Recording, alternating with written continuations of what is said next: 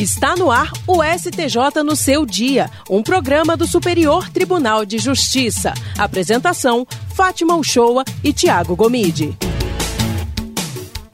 Olá para você que nos acompanha a partir de agora. Está começando mais um STJ no seu dia. Eu sou Tiago Gomide e hoje nós vamos falar sobre interdição e curatela. E aqui comigo para conduzir essa conversa de hoje está Fátima Uchoa. Tudo bem, Fátima? Olá, Tiago Gomide e todos os que estão com a gente a partir de agora. O assunto de hoje traz as interpretações do Superior Tribunal de Justiça sobre o Instituto da Interdição. E quem vai conversar sobre isso é a Júlia Azambuja, redatora do portal de notícias do STJ, que escreveu uma reportagem especial sobre o assunto. Seja muito bem-vinda mais uma vez e sempre aqui ao STJ no seu dia, Júlia. Oi, Tiago. Oi, Fátima. Vai ser muito bom conversar com vocês hoje. Júlia, eu começo tirando uma dúvida que pode ser de muita gente que nos escuta agora. A quem cabe decidir se uma pessoa adulta não tem mais a capacidade de gerir os atos da vida civil? É, então, Fátima, é, a confirmação de que uma pessoa adulta não tem mais capacidade para gerenciar os atos da sua vida civil é um momento familiar muito doloroso que pode envolver muitas complicações jurídicas. E quando isso acontece, o judiciário é o poder responsável por decidir sobre a interdição ou não de uma pessoa. Essa análise feita pelo judiciário tem dois momentos principais: a interdição, em que se avalia a real incapacidade é, para a gestão da vida civil, e a curatela, que é um instrumento pelo qual uma pessoa ou mais de uma se torna responsável por acompanhar o interditado e gerir é, suas rendas e seu patrimônio. Em razão dessa complexidade, é, muitos processos é, sobre esse assunto acabam chegando aqui no, STJ. Júlia, qual é o papel do Ministério Público como defensor do curatelando? Tiago, a atuação do Ministério Público em defesa dos interesses do curatelando é uma questão que ainda gera posições divergentes aqui dentro do tribunal. Em dezembro de 2019, a terceira turma, por maioria, decidiu que a atuação do MP como fiscal da ordem jurídica, é, em ação de interdição da qual ele não é autor, impede que ele atue simultaneamente como defensor do curatelando. Nesse processo, uma mulher pediu a interdição de sua irmã. Como não havia defensoria pública na comarca, o MP se manifestou para que fosse nomeado um curador especial para o caso. Só que as instâncias ordinárias indeferiram o pedido, ao fundamento de que tal papel poderia ser desempenhado pelo próprio órgão ministerial, uma vez que a Constituição permite que ele exerça as outras funções que não sejam incompatíveis com a sua finalidade. A relatora no STJ, a ministra Nancy Andrighi, apontou a existência entre uma antinomia entre a função de fiscal da lei e os interesses particulares dos envolvidos. Segundo ela, a acumulação de funções pelo MP pode levar à prevalência de uma função em detrimento da outra, o que seria contrário aos valores que o legislador visava resguardar ao estabelecer regras especiais para o processo de interdição. De acordo com a ministra, é, no caso de não haver é, defensora pública estadual em determinada comarca para exercer a curadoria especial, essa ausência deve ser suprida conforme normas locais de organização e funcionamento do órgão. E na impossibilidade de tal suprimento deve ser designado advogado dativo. Entretanto, também em dezembro de 2019, a quarta turma, invocando precedentes, reafirmou que nos procedimentos de interdição é, não ajuizados pelo MP, cabe ao próprio órgão ministerial defender os interesses do interditando. Para o colegiado, a designação de curador especial pressupõe a presença de conflito de interesses entre o incapaz e o representante legal, situação que não foi verificada no, nesse caso em julgamento. Nesse segundo caso, o recurso do MP era contra um acórdão de, do Tribunal de Justiça da Bahia, que considerou indispensável a intimação do órgão para representar o interditando e desnecessária a nomeação de curador especial para exercer a função. De acordo com o MP, a sua função como representante judicial do incapaz seria inviável é, desde a promulgação da Constituição em 1988, e o exercício da curadoria especial caberia à Defensoria Pública. Por considerar que o acórdão do TJ da Bahia estava em consonância com o entendimento do STJ, a quarta turma confirmou a decisão monocrática do relator, ministro Marco Butzi, que havia mantido a inadmissão do recurso especial do MP. Ainda sobre esse ponto, Júlia, eu gostaria de saber se a falta de intimação do Ministério Público gera é, nulidade automática? Não, Fátima. É, segundo a quarta turma, a ausência de intimação do Ministério Público é, quando necessária a sua intervenção, por si só não enseja a decretação de nulidade do julgado, sendo necessária a demonstração do efetivo prejuízo para as partes ou a apuração da verdade da controvérsia jurídica. No caso em julgamento, a empresa ajuizou uma ação de rescisão contratual e reintegração de posse contra uma mulher e obteve vitória parcial na primeira instância. É, na apelação, o curador da ré afirmou que ela foi interditada durante o curso do processo, por ter sido considerada absolutamente incapaz para os atos da vida civil, e requereu a declaração de nulidade da citação feita em seu nome. O MP estadual também pediu a anulação do processo por vício na citação e ainda porque não houve intimação do órgão para atuar no feito, que envolvia interesse de pessoa que foi declarada incapaz na ação paralela de interdição. Ao analisar o caso, a quarta turma reafirmou o entendimento de que os atos do interditado anteriores à interdição até podem ser reconhecidos como nulos, mas esse não é um efeito automático da sentença de interdição, devendo ser proposta ação específica para anulação do ato jurídico, na qual precisará ser demonstrado que já havia incapacidade na época da sua realização. Quanto à falta de intimação do MP, o ministro Luiz Felipe Salomão, o relator, é, afirmou que a intervenção do órgão nos processos que envolvem interesse de capaz se justifica na possibilidade de desequilíbrio da relação jurídica e no eventual comprometimento com o contraditório em função da existência da parte vulnerável.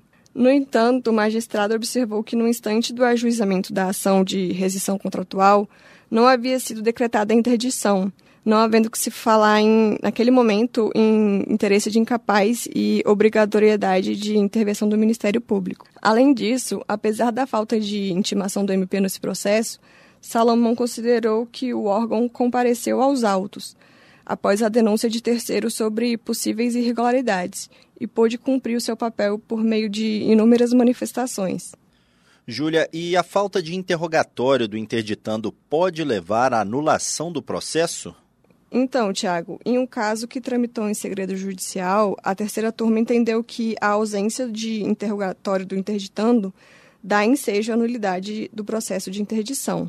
Nesse caso, uma mulher ajuizou uma ação de interdição com pedido de tutela antecipada para obter a curatela provisória de sua mãe, que foi diagnosticada com mal de Alzheimer. O MP se manifestou pela necessidade de interrogatório da idosa, mas o juízo de primeiro grau dispensou a providência com base na qualidade da perícia médica e decretou a interdição, nomeando a filha como curadora. O Tribunal de Justiça de São Paulo negou o provimento ao recurso do MP. No STJ, a relatora ministra Nancy Endrighi afirmou ser importante que o juiz proceda ao exame pessoal por meio de entrevista, ainda que não tenha conhecimento para fazer diagnóstico. Segundo ela, o exame pessoal não é apenas para avaliação do estado biológico do interditando, mas serve para verificar seus laços afetivos, suas condições materiais e cognitivas, a forma como se relaciona e se comporta em sociedade e especialmente sua opinião sobre a interdição e sua relação com quem pretende ser seu curador. A ministra afirmou que o exame a ser feito pessoalmente pelo juiz, mediante um interrogatório em audiência, não é mera formalidade. Ao contrário, é medida que garante a participação e a própria defesa do interditando no processo. E quem pode entrar com a ação de interdição? Há alguma ordem preferencial, Júlia? Fátima, para a terceira turma, a ordem dos legitimados para o ajuizamento da ação de interdição não é preferencial e qualquer pessoa que se enquadre no conceito de parente do Código Civil é parte legítima para propor esse tipo de ação. No caso desse processo, um homem requereu a interdição de sua sobrinha, afirmando que ela foi diagnosticada com esquizofrenia e seria incapaz de para fazer os atos da vida civil. Na contestação, a interditanda sustentou que seu tio não tinha legitimidade para ajuizar a ação, uma vez que a ordem é, prescrita nos artigos 1768 do Código Civil e 1177 do Código de Processo Civil não foi observada.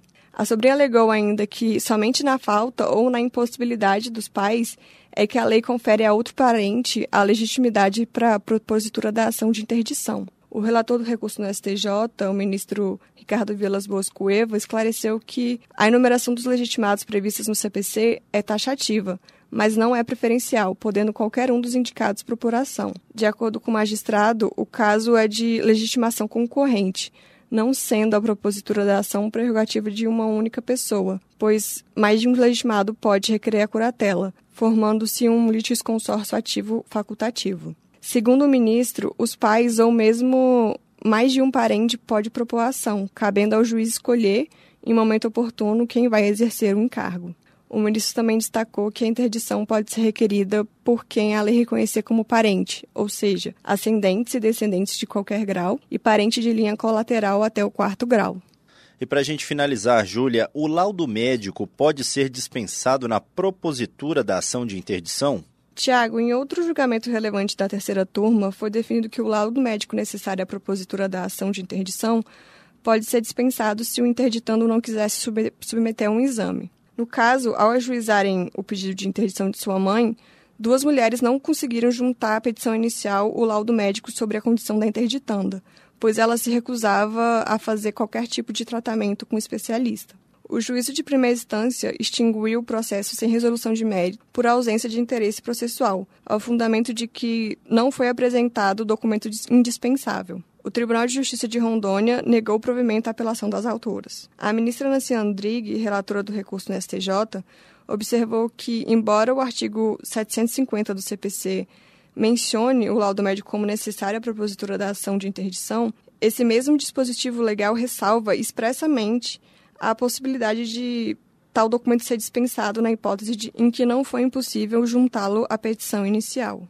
A relatora também ressaltou que o laudo médico precisa apenas fornecer indícios que tornem juridicamente plausível a tese de que estariam presentes os requisitos para a interdição, de modo a viabilizar o prosseguimento da ação. Ela ponderou que o laudo não substitui a prova pericial a ser produzida em juízo, de forma que o julgador não deve ser demasiadamente rigoroso diante da alegação de impossibilidade de apresentá-lo. A ministra observou que, se se tratasse de documento indispensável à decisão do mérito, o julgador deveria ser mais rigoroso, mas por se tratar de documento necessário à propositura da ação e ao exame de plausibilidade da petição inicial, deve ele ser mais flexível, justamente para não inviabilizar o acesso à justiça. Júlia Zambuja, muito obrigado por participar mais uma vez aqui do STJ no seu dia. Obrigada, até a próxima. Vale sempre destacar que o conteúdo completo dessa reportagem pode ser conferido no site do STJ. Basta acessar www.stj.jus.br. Todo domingo, uma matéria especial é publicada no portal abordando tanto questões institucionais como jurisprudenciais relacionadas ao Tribunal da Cidadania. STJ no seu dia. E o STJ no seu dia fica por aqui. Muito obrigada por sua companhia em 104,7 FM Rádio Justiça e também para você que nos acompanhou pelas plataformas digitais. O programa STJ no seu dia tem produção de Caio Baltazar. Trabalhos técnicos de Júlio César e Roberto Fernandes. Direção de Daniele Lombardi e coordenação geral de Eduardo Moura. Até sexta-feira que vem. Tchau, pessoal. Tchau, tchau. STJ no seu dia, um programa do Superior Tribunal de Justiça.